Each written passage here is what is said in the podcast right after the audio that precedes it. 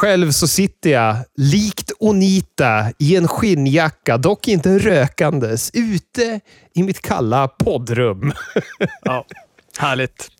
Härligt för dig, Chris Dybeck. Du, eh, jag eh, funderade lite ifall man kanske ska försöka trycka ut den här podden så snabbt som möjligt. Alltså om jag ska bara klippa den i 180 efter vi har spelat in det här eh, och sen trycka ut den.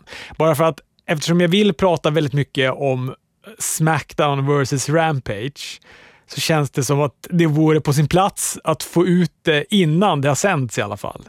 Helt klart. Då tycker jag att vi siktar på det. Då blir det nog inte lika mastigt som folk är vana vid, men det gör ingenting. Och Det blir lite fast and loose, men det gillar vi när vi har skinnjacka. Varför har jag skinnjacka? Jag är 41, men det är härligt. Jag tror det blir så i alla fall. Jag vågar inte. Om det nu är så att, det, att den här podden börjar med att jag säger att det inte blev så, då har jag klippt bort det helt enkelt. Men eh, vi siktar på det i alla fall. Det är, är ju... Jag tycker att det är väldigt spännande med... Har du någonsin sett fram emot en fredag så mycket som nu? Nej, det är superspännande. Och, vad heter det? Jag vet ju vad jag är mest intresserad av, men vad, alltså, hur, vart drar man tittare? Det är så mycket intressant som kan hända denna fredag. Det är superspännande tycker jag. Bakgrund då för den som inte förstår exakt vad det här handlar om så är det ju då Smackdown som gör, om jag förstått det rätt, sina vanliga två timmar på Fox. Men sen så har de ansökt om att få addera en extra halvtimme på FS1. Exakt. Den här, äh, eller går kanske hela Smackdown på FS1? Jag är osäker på ifall hela går och på FS1 eller ifall det är första två timmarna på Fox och sen bara sista halvtimman på FS1. Det är skitsamma. Det är den där sista halvtimman som är intressant. För eftersom de drar över med 30 minuter, inte en timma, utan 30 minuter, då, så går de ju vägg i vägg med äh, Rampage.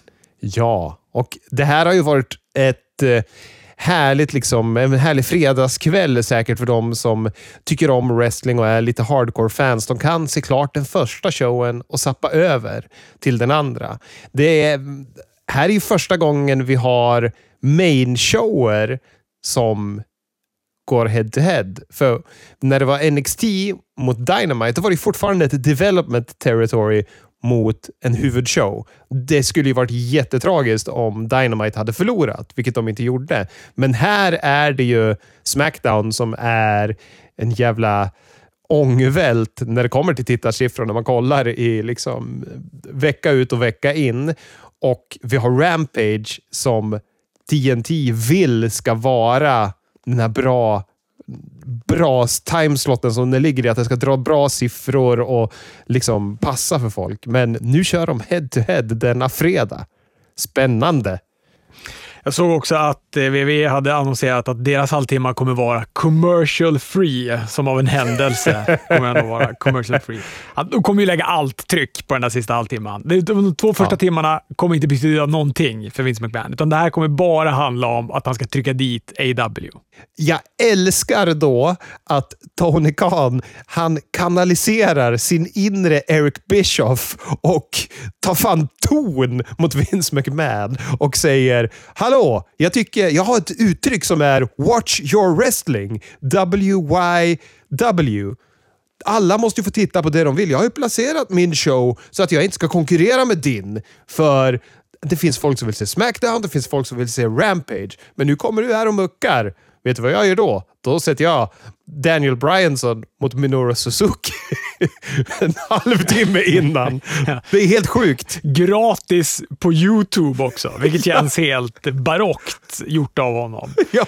Men det, för det där blir så himla perplexigt. Jag tycker att det är kul att Tony Khan blir lite stött och att han också... det började väl typ med, innan han annonserade de här två extra matcherna på YouTube innan, då började det väl också med att han, eh, att han började domdera på Twitter om att, han, att de kommer minsann ändå vinna tittarsiffrorna. Och det är ju järvt att, att ja. säga att de kommer ta tittarsiffrorna. Speciellt med Rampage som hade katastrofala tittarsiffror förra veckan. Ja, de hade ju lågt på grund av Major League Baseball, va? men de hade ju ändå lågt sett till det. De var ju nere på 500 eller någonting, om inte 400 kanske. Ja, det är väl lägsta någonsin. Va? Jag tror att det, de har väl aldrig haft så lågt. Som de. Ja, det är det. Ja, men det är det. Så det är klart, då är det lite djärvt att börja säga att man ska vinna eh, över dem eh, rent tittarsiffremässigt också. Det får vi väl se vad det blir av det. Men sen då så avslöjar han då att han kommer ha den här The Buy-In på YouTube. Han sätter ju då Bobby Fish och eh, Lee Mor- Moriarty, va? Lee Moriarty. Har jag sett han innan? Namnet klingar ju inte bekant för fem öre. Han är ju en darkbrottare som har varit superhyllad och är en sån där som Tony Khan gick ut på rampen och signade inför publiken för att han var så imponerad av honom. Mhm, okej. Ja, ja. Eh, och då eh, Brian Danielson mot eh, Minori Suzuki, som är egentligen det är ju en helt sjuk match. Den matchen. Den är ju helt vansinnig att han lägger den Ja. på YouTube och han gör den gratis. Och eh, Jag läste någon snabb recap av deras förra möte, 2004 eller något sånt där. 17 år sedan som de mötte varandra, Ja. eh, de här två. Ja, och han var mör då. Han kommer bli mörare denna gång, stackars Brian Danielson. För han har nog blivit hårdare han och då tror jag Suzu- Suzuki blir hårdare tillbaka. Det kommer bli fränt. Ja, men det kommer det verkligen bli. Men varför lägger han den på YouTube innan? För det, där, det kommer ju inte skada några tittarsiffror överhuvudtaget. Det, jag, jag kan inte tänka mig att det på något sätt... Det gör ju inte heller att man automatiskt slår, slår igång Rampage. Men det... Nu är ju vi likt Onita lite till åldern komna. Men jag kan tänka mig, har man en smart-tv och sitter och tittar på YouTube live så är det ganska lätt att växla över från att se Minoru Suzuki mot Daniel Bryanson live. Säger jag ens rätt namn? Man är så jävla förvirrad över vad han heter. Men Brian Danielson. Ja. Jag, jag sa Daniel Bryanson. Jaha, ja, ja. Men, Det är så många eh, olika böjningar som jag har suttit och försökt klippa, klippa runt i den här poddens gång. För att jag har också sagt det där. Jag vet, inte vad jag, jag vet knappt vad han heter längre. Nej, skitsamma. The American Dragon. Nej, men, eh, för man, man vill ju se saker live när man kan. Och så att jag tror att det kan dra hardcore-fans. De som... Också de som är lite så här jobbiga hardcore-fans. De som vill visa jag tycker om bra wrestling. De drar de ju säkert ifrån Smackdown. Alltså jag hade ju bara önskat att han slog på något sätt mot WWE, för det är ju inga tittare. Alltså även ifall nu folk stänger av Smackdown en halvtimme innan och börjar kolla på YouTube så är inte det någonting som går, kommer gå att mäta tittarsiffermässigt. Man kommer inte kunna se att folk har stängt av för att gå upp till YouTube och kolla på den här matchen. Det beror ju på. Om de ser en dipp i den quartern Eh, och man eh, får ju live-tittarsiffror på YouTube också, så kan man ju dra slutsatser. Så att det går säkert, men, men jag håller med. Det är ju, det är ju lite att slåss mot en väderkvarn för han med den här lilla YouTube-showen. Men jag älskar det ändå. Jag älskar att han har ingen tv-tid. Han har inget han kan kontra med. Så då kontrar han ändå. Jag tycker det är så jävla... Han måste ju vara så arg. Det, det är så konstigt, men det är så underbart. Någonting som jag bara efterlyser i det här är väl, skulle man inte kanske i Tony Khans fall lyfta bort någon match från TV Rampage och sätta Minoru Suzuki och Brian Danielson där istället? Alltså kanske lyfta bort sin Punk mot Matt Seidel. Eller den kanske man inte vill lyfta bort då, men Ruby Soho mot The Bunny. Ja, då kanske man kan lyfta den då och sätta den på The Bayern istället. Jag tror inte det, för att det, det skulle skada moralen. Det skulle vara sämre för AEW i det stora hela. För att det känns mer som en vinstgrej. Business framför allt. Vi skiter. Du är dålig, vi plockar bort dig från den här showen. Du bidrar ändå inte. Och nu är det utannonserat. Jag tror att han skulle köpa sig ill will backstage av att göra något sånt. Ja, det är sant. Och Det är också för att den här äh, Rampage, det här Rampage-kortet har väl också varit det har väl legat ute ett tag. Alltså det här det satte han väl också innan han ens visste att de, uh, hade, att de skulle gå en halvtimme vägg i vägg. Precis. Så att, så att det börjar ändra det i... Även om det kanske kliar i fingrarna att göra det bara för att han vill sprätta Vince McMahon på näsan, så kan han inte göra det för, för moralen och det goda, det goda anseendets skull. Hade jag varit honom så hade jag ju tvingat CM Punk att göra några arga CM Punk-promos inför det här. Sätta den matchen på den här overrun halvtimmen och se till att han liksom nu jävlar. Alltså att, så det blir någonting värt att titta på. För att på pappret så ser ju inte Matt Seidel mot CM Punk så superintressant ut. Det ser ut som CM Punk kommer vinna i en habil match. Men det är ju inte must see TV på det sättet att man flippar över om man är en trogen Smackdown-tittare som redan tittar på det och glider in på antagligen något bra segment. Lead-innen till de sista 30 minuterna här på Smackdown kommer ju vara någonting som gör att man inte kan byta kanal. Men, eh, men det, för det känns väl ändå som att eh, Simpunk, Matt Seidel, är den matchen som kommer gå Ja, det kommer ju vara en hel halvtimme, så det kommer väl vara kanske både... Men det känns väl som att Simpunk Matt Seidel, den kommer väl öppna. Ruby och Bunny kommer vara tvåa och så avslutar de då Chris Jericho och eh, Sammy Guevara och Hager mot Man of the Year och... Ja. Vad heter han? Dos Santos. Exakt. Jo, nej, men det, så tror jag att cardet kommer se ut, för det är så de har sett ut historiskt. Jag lyssnar ju på Wrestling Observer och Dave Meltzer han pratar ju om att det här är ju då ett, möjligtvis ett test för WWE att addera en, eh, en till timma på Smackdown. Alltså att de ska köra två timmar Smackdown på Fox och sen ska de ha en ytterligare en timma då, fast på FS1. Jag vill inte det. Jag, jag vill inte ha en till tre timmars show. Nej, jag kommer inte fixa det. Nej, jag kommer Men, inte fixa en till timma. Verkligen inte. Det är så intressant det här, för jag tänker bara på de gångerna innan de återanställde Bruce Pritchard till WWE, när han har suttit och sagt att 90 minuter är ju, det är den perfekta längden. Två timmar, det är jävligt svårt att boka bra tv. Det går att göra, men tre timmar, det går inte. Det är ju för intäkterna man vill ha tre timmar. Och det blir, är så själadödande att tänka att ja, det kommer inte bli bättre tv, men vi får ju mer pengar. Ja, och visst är det också så när man kollar på tittarsiffrorna, alltså man bryter ner dem, så är så här, första timmen är alltid bäst. Alltså nu pratar jag om Raw då, för det är den enda veckoshowen som är den omänskliga tre timmar långa. den omänskligt tre timmar långa showen. Den, då tror jag att tittarsiffrorna är som bäst första timmen, andra timmen börjar dala och tredje timmen är det ju som sämst. Ja, jo men så är det ju. Vad tyckte du om eh, Johnny K9-avsnittet eh, Dark Side of the Ring? Jag eh, eh, tycker det var lite ljummet, mest för att man inte hade någon relation till honom. Eller jag hade ingen relation till honom. Men jag tyckte att det var på något sätt lite småmysigt att sitta och lyssna på hur folk satt och pratade. Alltså det är konstigt, för han var ju ett jävla rötägg och eh, potentiellt en mördare. Men det var ändå härligt att sitta och lyssna på Lance Storm och Scotta Moore och eh, Cornette och Jericho prata om den här äh, bizarra mannen som alltid gick runt i flipflops, shorts och en tanktop. Och när hans flipflops blev för slitna så gick han bara in på det lokala varuhuset och bytte ut dem mot de som stod på hyllan och gick ut. Och när någon försökte säga åt honom att “Hallå, du måste betala” så svarade han bara med “It's okay, it's okay” och så gick han. Det kändes som den här säsongens Dino Bravo-avsnitt på något vis. För det var ju väldigt mycket paralleller till Dino Bravo eh, i eh, livsödet och eh, inte karriären. Då. Dino Bravo var ju extremt mycket högre upp på the food chain än vad Johnny Canine någonsin var.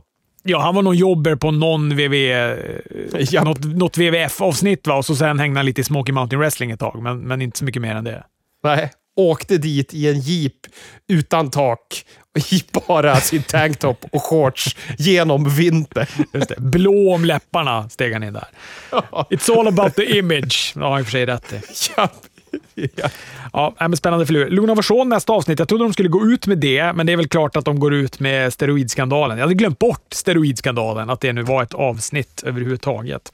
Så det kommer att bli spännande. Så vi har Lugna version kvar. Vi kommer att få något XPW, X någonting. Ja, just det. Som just jag inte känner till, men jag har läst mig till att det är någon, eh, någon sorts porr porrfilmsproducenten och sådär, som startar något wrestlingförbund. Ja, hette han inte nå Rob Black? Kan han heta det? Jag försöker ta namnet ur minnet. Det var ju något så här äh, extremförbund. Det enda jag vet är att vår källa Anders visade några matcher för mig någon gång och jag var inte imponerad, men satt väl och nickade och sa ja, det ser coolt ut. ja. Ja, men det kan ju bli spännande. Och så sen avslutar de med steroidskandalen. Det ser man ju fram emot. Ja, fan. Det känns ändå som att det kommer kunna vara tre kanonavsnitt. Har du något annat du vill ta upp innan jag tar och sätter tänderna i Rampage? Ja, men jag tänkte att vi faktiskt skulle ta lite svensk wrestling, för vi har ju haft en merger inom svensk wrestling och det är väl ändå värt att ta upp. Tycker du inte? Jo, det kan man väl göra. Det var ett spännande tilltag. Det här som du och jag, eller inte som du och jag, men som jag besökte, det är Svensk Wrestling, det nystartade förbundet då, eh, har gått samman med Gbg Wrestling och Gbg Wrestling har då blivit Svensk Wrestling också. Ja, jättecoolt tycker jag. Alltså, det, jag gillar när det händer saker som gör att det kan bli mer wrestling till folket på ett uppstyrt eh, sätt i Sverige med svenska brottare. Jag har ju fortfarande den här drömmen om att det ska gå jättebra för någon svensk wrestlare eller att ännu fler börjar gilla det. Och det bästa sättet att börja gilla wrestling, det är att se den här galna spektaklet live. Liksom. Men det är fränt. Jag gillar ju också tanken av att det är ett förbund sådär, som tar över lite olika städer på det här sättet. Ja. att de börjar då i Stockholm, tar över i Göteborg och kanske att eh, Malmö kan hoppa in där också. Vad heter det? Svensk Wrestling Syd. De behöver ju bara droppa syd. De behöver knappt göra om någon logga. Det är bara att dra ett streck. Tippex Commercian. Så då, då är det löst. Det där. Där har vi ju någon, någon eh, storyline. Vet du? Någon som tar sig in med en burk Tippex på kontoret. Ja.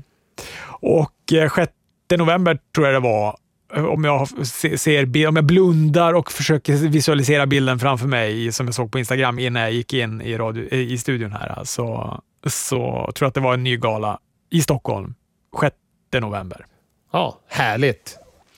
Får jag prata Rampage nu? Nu får du fan i mig prata Rampage och den ständige Daniel Garcia.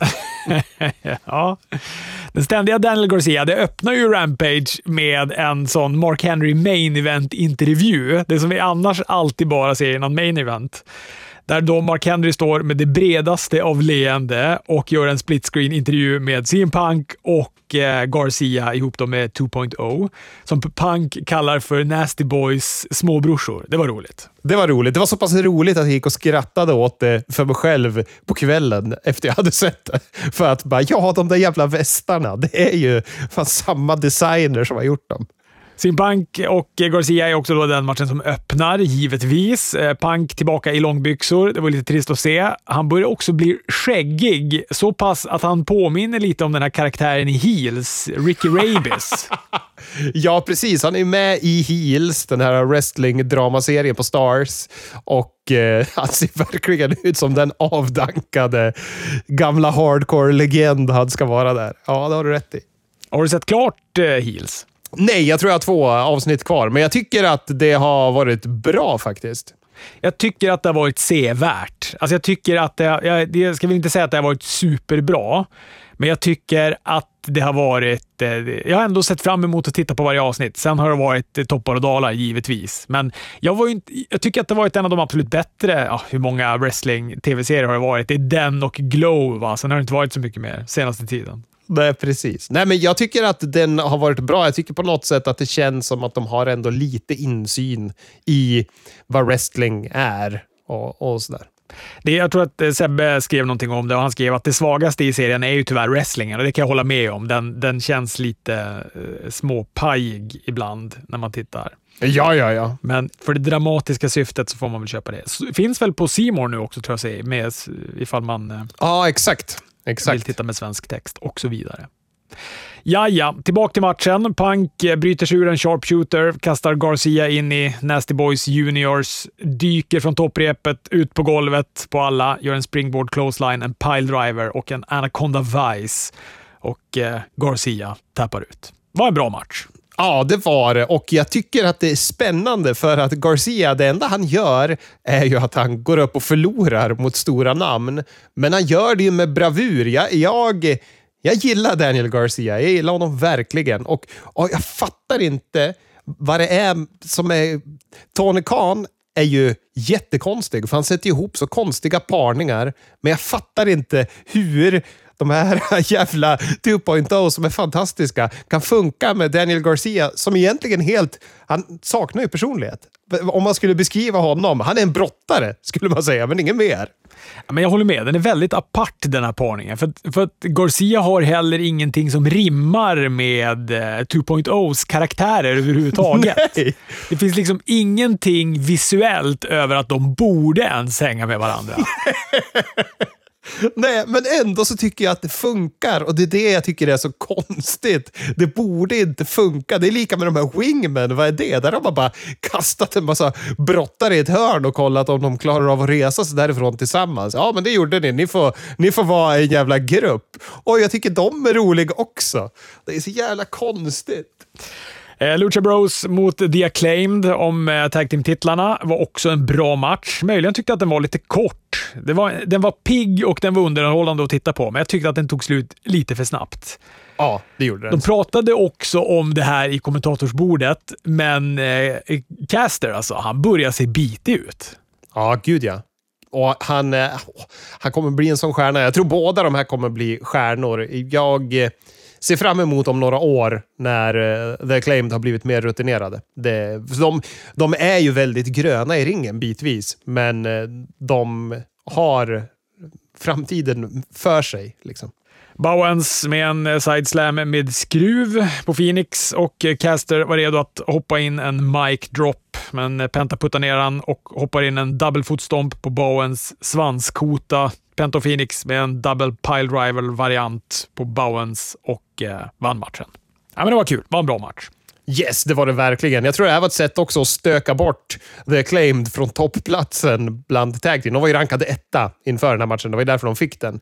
Men jag tycker det är skönt med AEW att det blir ju sådana här matcher då. Om The Acclaimed går och vinner en massa på Dark, ja men då kommer de ju pushas upp här och så kommer de få en titelmatch. Och sen får de, då får de ju visa vad de kan mot ett eh, bättre tag team, ett mer känt tag team. Och sen så får de börja om igen. Men det är ju ett bra sätt att cykla in talanger på galorna.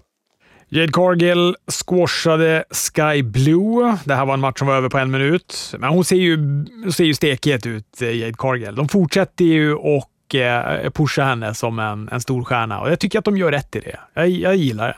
Det ska bli intressant att se hur de avslutar det. Ja, för nu kommer hon ändå stöta på lite patrull i form av ett motstånd som inte tror hon kan squasha på det där sättet. Eftersom hon fortsätter ju ge sig på Sky efteråt då, och eh, så till den milda grad att Thunder Rosa måste komma in och jaga bort henne med en stol. Så det, det är väl Jade Cargill mot Thunder Rosa som är nästa upplägg. Ja, och kommer vi då se Thunder Rosa gå segrande ur så att hon sen går vidare mot en rematch mot Britt Baker? Det känns väl ganska rimligt va? Ja, det tycker jag. Den där rematchen måste komma snart. Ja, för hon har ju hållits borta från huvudshowen till Ruby Sohos fördel, Thunder Rosa nu. Fast samtidigt är det ju så här, för jag vill ju någonstans också att eh, Thunder Rosa ska ta titeln av Britt Baker. Fast jag vill ju verkligen inte att Britt Baker ska förlora titeln. Nej, det kan hon inte. Jag känner att Thunder Rosa kan få den här TBS-titeln när det beger sig. ja, den tror jag, där tror jag Jade Cargill är ett, ett, en, ett större namn för Ah. den. Hon känns ju verkligen som att de kommer hänga på den titeln på henne. Det är nog inte en illa prediction. Så håller man henne borta från, eh, från eh, Britt Baker på det sättet. Men jag, jag tycker det där är ju nackdelen med AW, att de gör såna jävla bra champs som man inte vill se. För jag menar, Hangman och Kenny Omega är ju också en sån här grej nu, som det känns som att nu, ja, men nu kommer ju Hangman tillbaka. Han kommer ju få en match då mot eh, Kenny Omega och han måste ju nästan ta titeln av Kenny Omega. Men jag vill verkligen inte att Kenny Omega tappar titeln, för det är för bra Ja. med hela superelitgänget. Ja, det är ju, men det är ju det som är så härligt. För då när man väl får den matchen, då är det inte att man vet vem som kommer vinna. Och det är ju de härligaste tiderna att titta på wrestling. När man inte tänker efteråt, bara, ja men det gick ju precis som jag trodde. Utan man sitter där när det är alla nearfalls i slutet och man sitter verkligen på helspänn. För man vet inte vem som kommer vinna. Main eventet är en Philadelphia Street Fight. Den är mellan Ricky Starks och Brian Cage. Det är järnrör, det är stolar, det är sopkorgar, Hobbs och Hook. Det är med andra ord alla ingredienser för en FTV-titel Street Fight. Jag trodde ju Cage skulle vinna den här. Jag var inne på det förra veckan, men eh, det blev som du sa, icke någon vinst för Cage. Han åkte på ett low blow av Hook och sen en blodig Ricky Starks som sätter sin eh, Rochobot och tar pinfall till tre. Ja, och eh, det var ju jättebra. Det tyckte jag var super att det vart så. Jag tycker att Brian Cage upplevs lite bitter. Så att eh, jag tror att man är, ja, mår bra av att få bort honom. Men framförallt så upplever man väl hans fru som bitter, för det är väl hon som håller på att svinga som mest på Twitter och sånt där, va? Är det inte det? Hon håller väl alltid på att twittra ut om att han förtjänar mer och Tony Khan inte fattar vad han gör och såna grejer. Ja, det gör hon ju. Men sen så läste jag ju någon länk här som vår källa Anders skickade tidigare idag, där Brian Cage eh, snackar om, eh, likt vi, tyckte att FTW-titeln var skit. Eh, och att den inte betydde något. Men att han ändå klagar och gnäller på det och hur han förlorade den och att de inte gjorde något med den och bla bla bla. Tycker att det är ocharmigt när de går, går ut och klagar på sin bokning när de jobbar för förbundet. Liksom. Ja, det är ju. Det är lite oklädsamt av honom att göra det, men eh, jag vet inte, han kanske väl likt vi känner på sig att han är på väg ut därifrån. ja, han kanske gör det. Han kanske gör det. borde ju ändå vara några kullar nu va, som får lite förlängda kontrakt, för att de där kontrakten som skrevs för en eh, två, tre år sedan, de borde väl börja ticka ut. Ja, exakt. Och vi har ju till exempel Scorpio Sky skrivit på ett femårskontrakt här i dagarna, vilket är jättekul. Och eh, han berättade ju att en av de största anledningarna till att han gör det är att han tycker att Tony Khan är en sån fantastisk människa och att han, han beskriver hur man kan ha ett samtal med Tony Khan i ett rum fullt med människor när alla pratar överallt och det varar i 20 sekunder det samtalet och sen två månader senare så kommer Tony Khan och bara “Du, det vi pratade om då, jag har tänkt så här och så här på det” och då har man själv glömt bort vad man har pratat om, men han har kommit ihåg det och eh, agerat på det. Och Det tycker han är jättefascinerande, att han verkligen lyssnar och tar till sig av alla. Ja, det är fan fascinerande. Framförallt också för att han verkar ha 10 000 saker på gång samtidigt. Och nu kan jag noll om amerikansk fotboll, men vår källa Anders skickade ju någon sorts eh, bild som jag inte heller har klickat på, för jag vet, eller han flaggade för att det fanns spoilers ja, ja. Eh, på den här bilden. Men han beskrev den i alla fall som att det var så mitt i liksom amerikanska, någon amerikansk fotbollsmatch, Jaguars eller vad nu de heter, va? Jacksonville Jaguars, hans, hans lag där. Då. Så har han liksom i vänsterhanden någon handskriven lapp där han då håller på att boka full gear-kortet. samtidigt som ja, det då, är sjukt. Ja, samtidigt som han styr den här amerikanska fotbollsmatchen. Ja, det är fan sjukt. Att han då i, i, liksom det, i den tornadon av andra saker runt sig också kan ha en 20 sekunders, ett 20 sekunders snack med Scorpio Sky och sen en månad senare återkomma till det. Det, ja, det, det ska han ha något för. Ja, men han verkar ju ha Eh, han eh, verkar ju ha någon djävulska minne för att han är ju så här en savant när det kommer till wrestlingdatum och grejer. Han kan ju säga han skulle inte ha något problem att säga exakt när den här vad heter det, Brian Danielson-matchen mot Suzuki var förra gången. Han skulle säga vilket datum det var, vilken tid det var, vilken arena det var och hur mycket publik det var. Och det är inte något jag hittar på, utan han kan ju det. Det är helt sjukt. Smackdown börjar med en hederlig favorit för WWE i alla fall. En kontraktskrivning. Det är Becky, det är Bianca och det är Sasha Banks som ska skriva kontrakt inför deras match på Crown Jewel. Visst var det där den skulle gå, den matchen?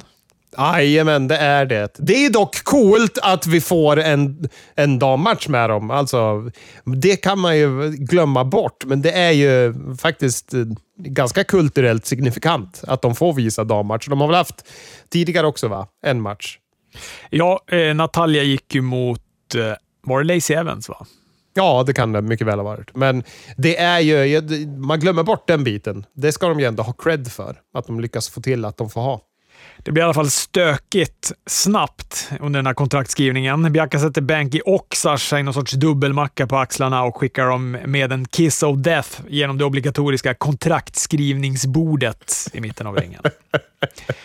Sen är det King of the Ring och Queens Crown Tournament för hela slanten. Rey Mysterio möter Sami Zayn. De hade ju en, eh, en riktigt bra match de här två, men jag har sett den förut.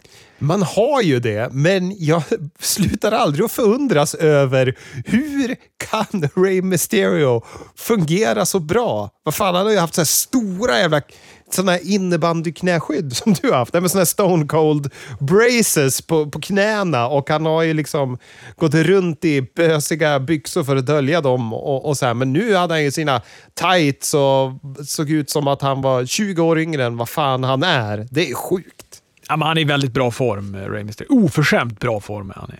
Ja, verkligen. Jag bara känner så här, att nu har de ändå chansen. När det gäller King of the Ring så har de ändå chansen att slumpa ihop lite nya spännande eh, parningar. Men här, de bara fortsätter ju. Det är som att de bara fortsätter uppläggen och så hänger de på en annan gimmick på helt vanliga matcher som vi ändå skulle ha fått se ifall det varit ett vanligt hederligt Mora Smackdown här.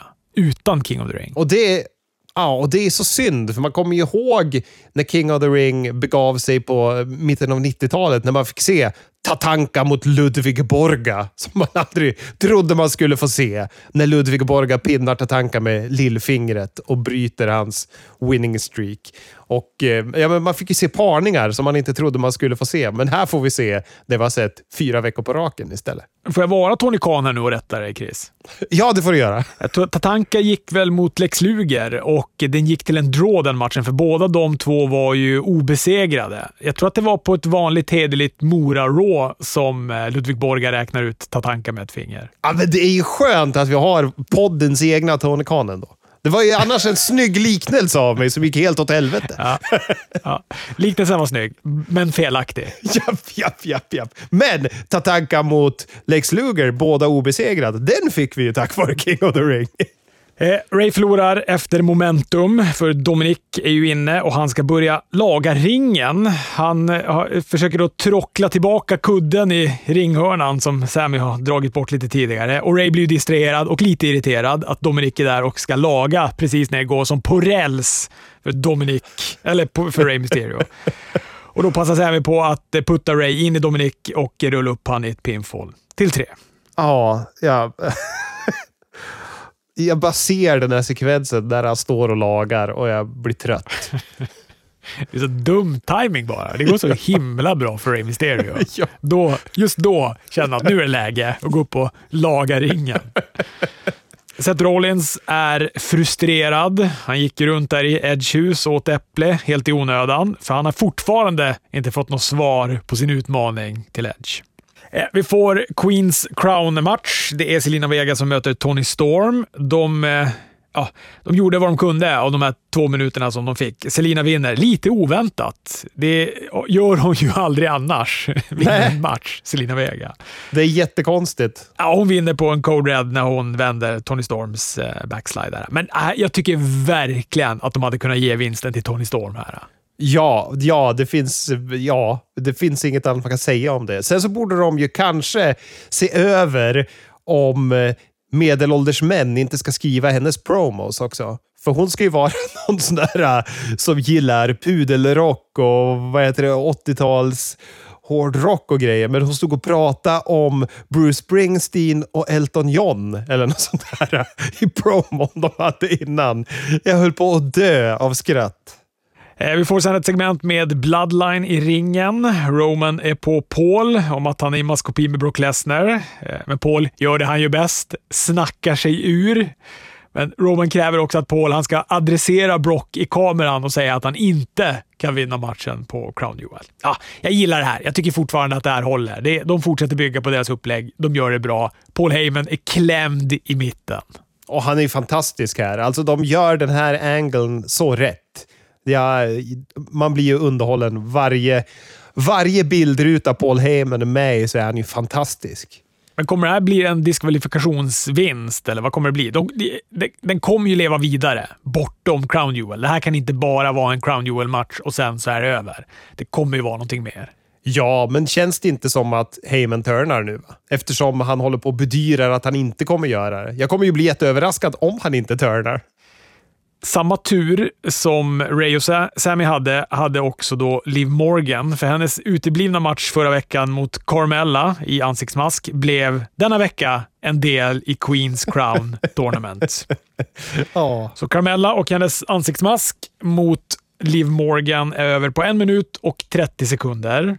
Det här var inte särskilt bra. Carmella undvek en Oblivion, satte en superkick och vann matchen. Alltså, de får inte mycket tv-tid för den här Queens Crown Tournament inte. Nej, men det är så bisarrt. Alltså, det är ju som att... För, eh, och när jag såg, vi kommer ju till Raw sen, men hela det här upprepas ju också på Raw. De, har, de, de, de investerar ju noll i den här turneringen. De investerar väl exakt typ så här 8 minuter och 12 sekunder hittills i Queens Crown. Det är helt sjukt det.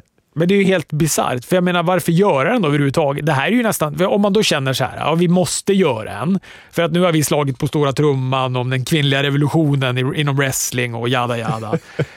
och så, så, gör de, så, så, är det det här de får. Det är ju nästan som... Det, det hade varit mindre skadligt om de inte hade gjort den överhuvudtaget.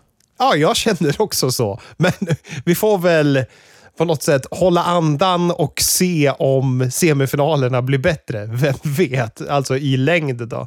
Men eh, de eh, har inte övertygat mig att de tror på den här turneringen riktigt.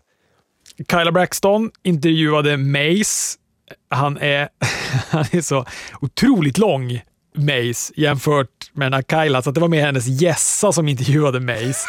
Hon frågade då hur det var att vara på Smackdown utan T-bar.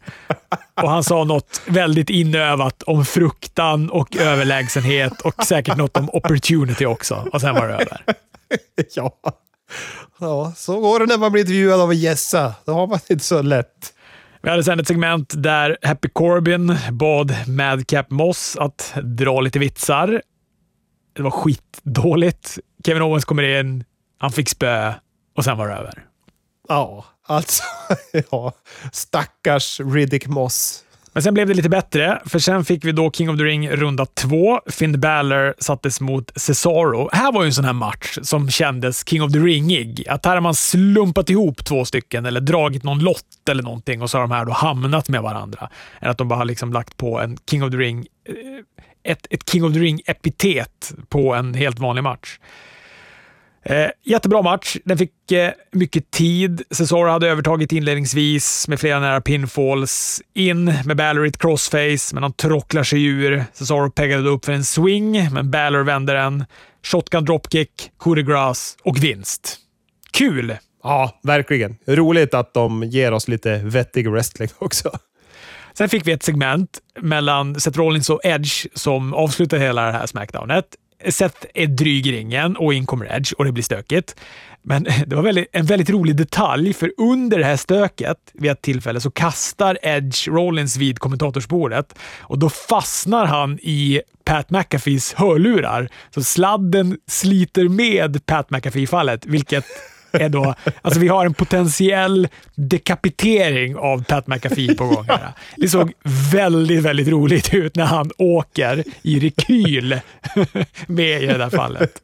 Och ja, verkligen. Jag tyckte det var så roligt för att han, eh, jag såg ett klipp där Pat McAfee pratar om det här, den här nära halshuggningsupplevelsen och säger att direkt han får på sig lurarna igen efteråt det här, efter det här fallet då, då hör han Vince skratta.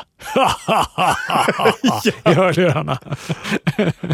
Och att... Vince tyckte uppenbarligen att den här potentiella halshuggningen också var rolig. Han tycker ju även att den är så pass rolig att han trycker på talkback-knappen när han ser att Pat har fått på sig lurarna. Så att Pat ska veta att Vince tycker det är skitroligt. Det är ju det mest bisarra i historien, men också underbart. Ja, väldigt, väldigt roligt. Edge tar sedan mikrofonen. Han säger “You, me, Hell in a cell” och det avslutar Smackdown. Ja, det fanns delar som var bra, men det var fler delar som inte var så jävla intressant, tyvärr. Läste att jag kommer inte ihåg vad, vilken arena det var. Kan det vara någon i... Kan det vara Nassau Colosseum? Men Nassau Colosseum finns väl inte ens kvar? Ah, skitsamma. Det är något ställe i alla fall.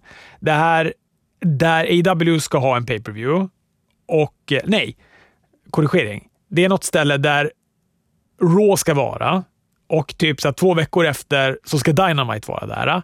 Raw har sålt typ kanske ja, de har inte sålt i alla fall. De har sålt ganska långt ifrån slut på biljetterna, varav AW har sålt helt slut biljetterna. Och nu har de då, och det här tror jag, om jag fattar det rätt så var det efter draften, då har de ändå annonserat att Roman Reigns kommer vara på det här rået i hopp om att då de ska få lite mer biljettförsäljning där, så att, de inte, så att de också kommer upp i samma kaliber som AEW. Det är det här som är i typ Long Island eller New York någonstans. Va? När vad heter vi har fått där tydligen då John Silver är bättre för försäljningen än Drew McIntyre. För bägge de hade ju liknande promos för att man skulle köpa biljetter på arenan. Men jag såg en väldigt rolig grej på AEW Dark som jag bara måste säga. Det här är ju på något gammalt avsnitt, men jag satt och bara zappade runt. Men det är när Cesar Bononi glömmer bort hur man gör en backbreaker. Och det här är något du ska leta rätt på. För han, han, sätter, han sätter sig för att göra en backbreaker, men han glömmer att häva fram knät. Så han bara viftar med den här stackars andra brottaren i tomma luften och blir förvirrad. Och jag, jag, kan inte beskriva hur konstigt det var. Jag, jag vill slå ett slag för de guldkorn man kan hitta på AEW Dark ibland. Ja, det finns ju den här klassiska, där Luchasaurus möter någon jag kommer inte ihåg vem det är. Men där det är väl verkligen... också Caesar Bononi. Är det Caesar Bononi? Ja, det är nog fan Caesar Bononi. De glömmer bort hur man wrestlas. Ja. De, till slut så måste Lucius så peka. Om du springer åt det hållet, så springer jag åt det hållet. Och så möts vi i mitten och så tar vi det därifrån. Ja, det är fantastiskt. Väldigt, väldigt roligt. Han hade ju något snack Tony Khan här om en potentiell AW streamingtjänst. Vi pratade väl om det för inte så länge sedan, du och jag? Ja, just det. Det stämmer. Det verkar ju vara något i samarbete med Warner. Så det kanske blir in på deras egna... De, jag vet inte om de har lanserat någon eh, total streamingtjänst än, men eh, det känns ju som att de kanske hamnar på den då. Eftersom man pratar om att biblioteket skulle bli tillgängligt och så vidare. Ja, men Warner är väl, det är väl HBO Max va? som är deras eh, största. Jaha, just det. Ja, men då så. Så det är väl i sådana fall om det hamnar där. Men jag skulle vilja ha en egen dedikerad, ett AW Network. Det vill jag ha. Ja, ja gud ja. Och bara kunna ha allt samlat på ett ställe och kunna plocka fram. Eh, och bland annat typ söka på brottare som man kan på WWE Network så är ju det hade ju varit jättefantastiskt. Så kan man söka på Marty Ginetti som jag gör en gång om året på WWE Network. Raw, där har vi Drew och Big E som öppnar upp. De pratar om mun munhuggs lite. De ska ändå gå en match på Crown Jewel de här två. Bloodline kommer in. Nu mun munhuggs de ännu mer, fast på ett lite mer fientligt sätt. Det här sätter då upp eh, kvällens main event som blir mellan Usos, Big E och Drew McIntyre. Men visst eh, käntade publiken Bloodline här? Eller hörde jag fel? Jag fattar inte vad de käntade. Jag kanske hade låg volym när jag tittade. Jag vet inte.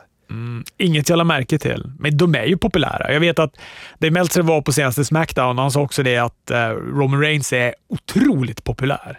Ja, med all jävla rätt. King of the Ring fortsätter tuffa på. Vi får Xavier Woods mot Ricochet i en eh, väldigt underhållande match. Jag tyckte om den här jättemycket. Du har ju ett horn i sidan åt Ricochet, Chris, så jag vet inte vad du tyckte om den. Jag gillar den, men jag tycker om han när han brottas. Där har han ju vunnit över mig. Jag tycker att den kändes fräsch på något sätt också, matchen. Jag gillade den här uh, parningen också. Jag tyckte också att det var lite heel-tendenser stundtals av uh, Ricochet. Och under inledande del av matchen så att jag tänkte så här, kommer Ricochet vinna hela King of the Ring och belönas med samma storhetsvansinne som Macho Man fick? och att de då ska vända han heel. Ja, det... De gillar ju nostalgi, så helt världsfrånvänd tanke är det ju inte. Nej, och jag, vad heter det, jag satt och hoppas på det. Jag vill ju det. Jag vill ju att de ska ge Ricochet något som han kan göra något med. Och det kändes fräscht. Han var min min tippning inför King of the Ring att han skulle vinna och jag hade varit väldigt fin med det. Ja, så blev det ju dock inte, för han åker ju på däng här av eh, Xavier Woods. Han eh, hoppar en elbow drop med sats från repet och tar pinfall till tre. Tycker det är roligt att Xavier Woods har haft ett så pass bra wrestlingår 2021. Alltså att han har gått bra matcher och fått visa det. Cedric Alexander och Shelton Benjamin vann över Mustafa Ali och Mansour. Det hela var över på en minut och 20 sekunder. Cedric Alexander vinner med en Michinuki drive på Ali och efter så knuffar Ali Mansour till backen och skriker åt han att han är trött på det här. Ska de fortsätta den här fejden då på Smackdown? För de är draftade dit som team.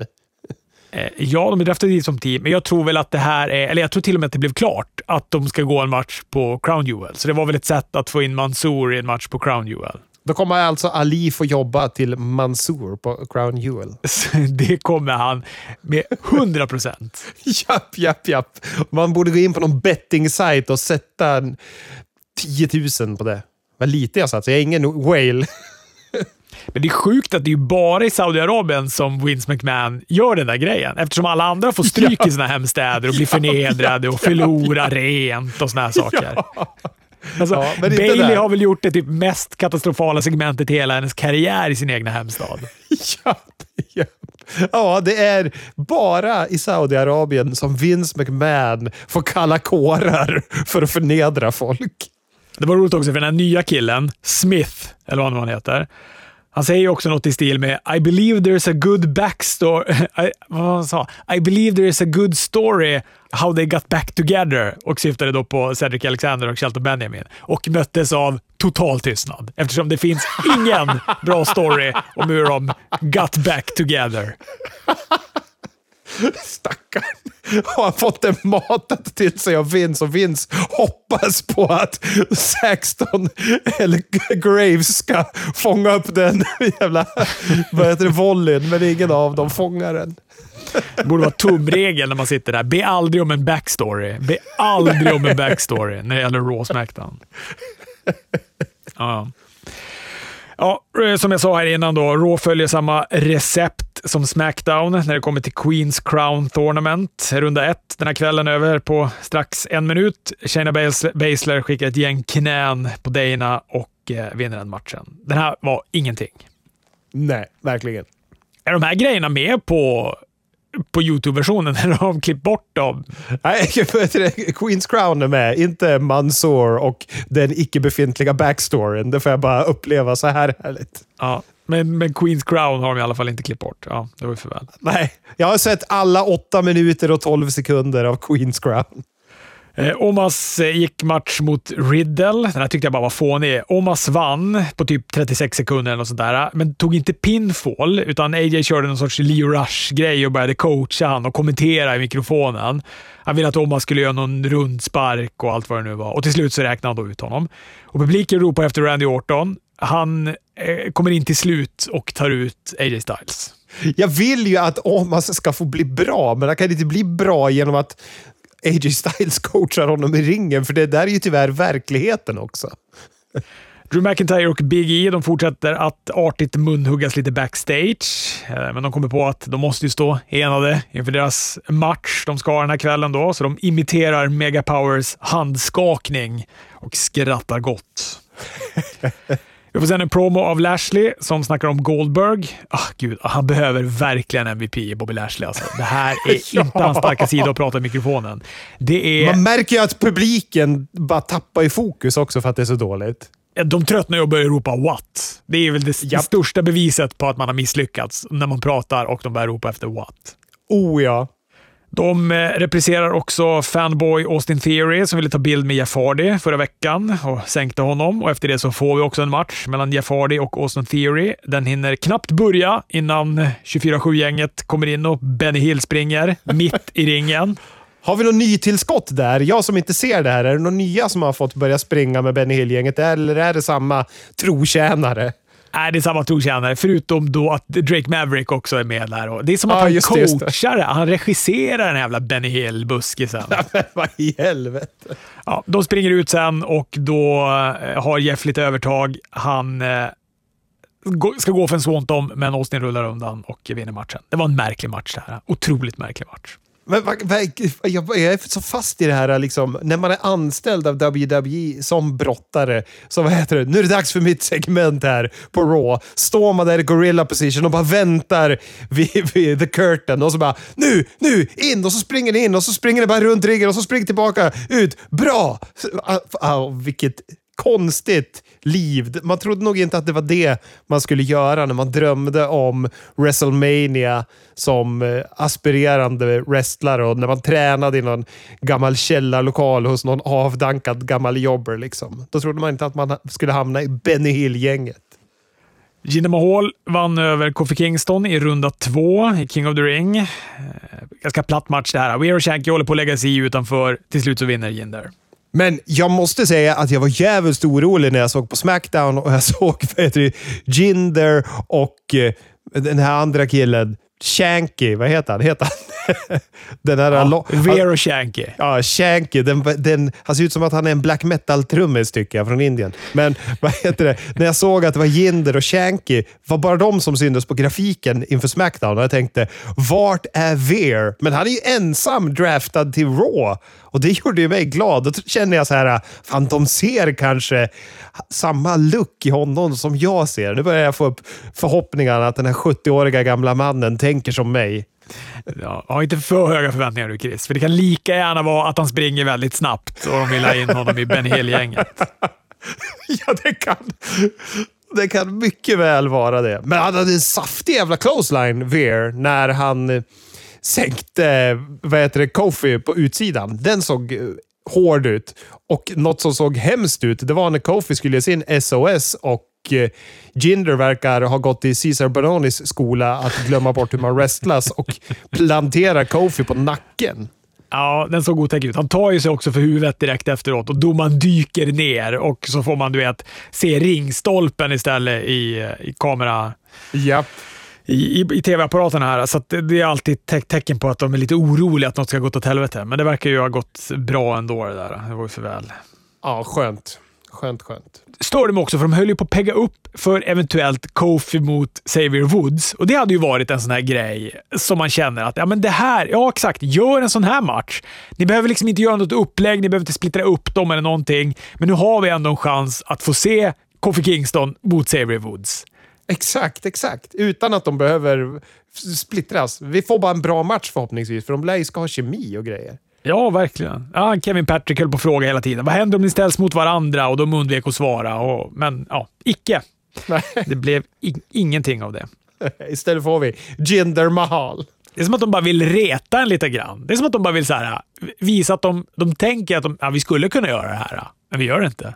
Det är ju exakt det jävla mindsetet de verkar ha. Folk blir mer sugen att titta om vi inte ger dem det de vill ha. Charlotte Flair och Becky Lynch skulle gå match mot Bianca Belair och Sasha Banks, men det blir bara stök, för ingen av de här kan samarbeta. Alla bråkar med alla. Det här var ett bedrövligt segment. Efter fyra fem minuter, där de bara hållit på och tjafsat runt, så kommer Sonja Deville och Adam Pearce in. De kräver ordning och reda och att den här matchen ska startas.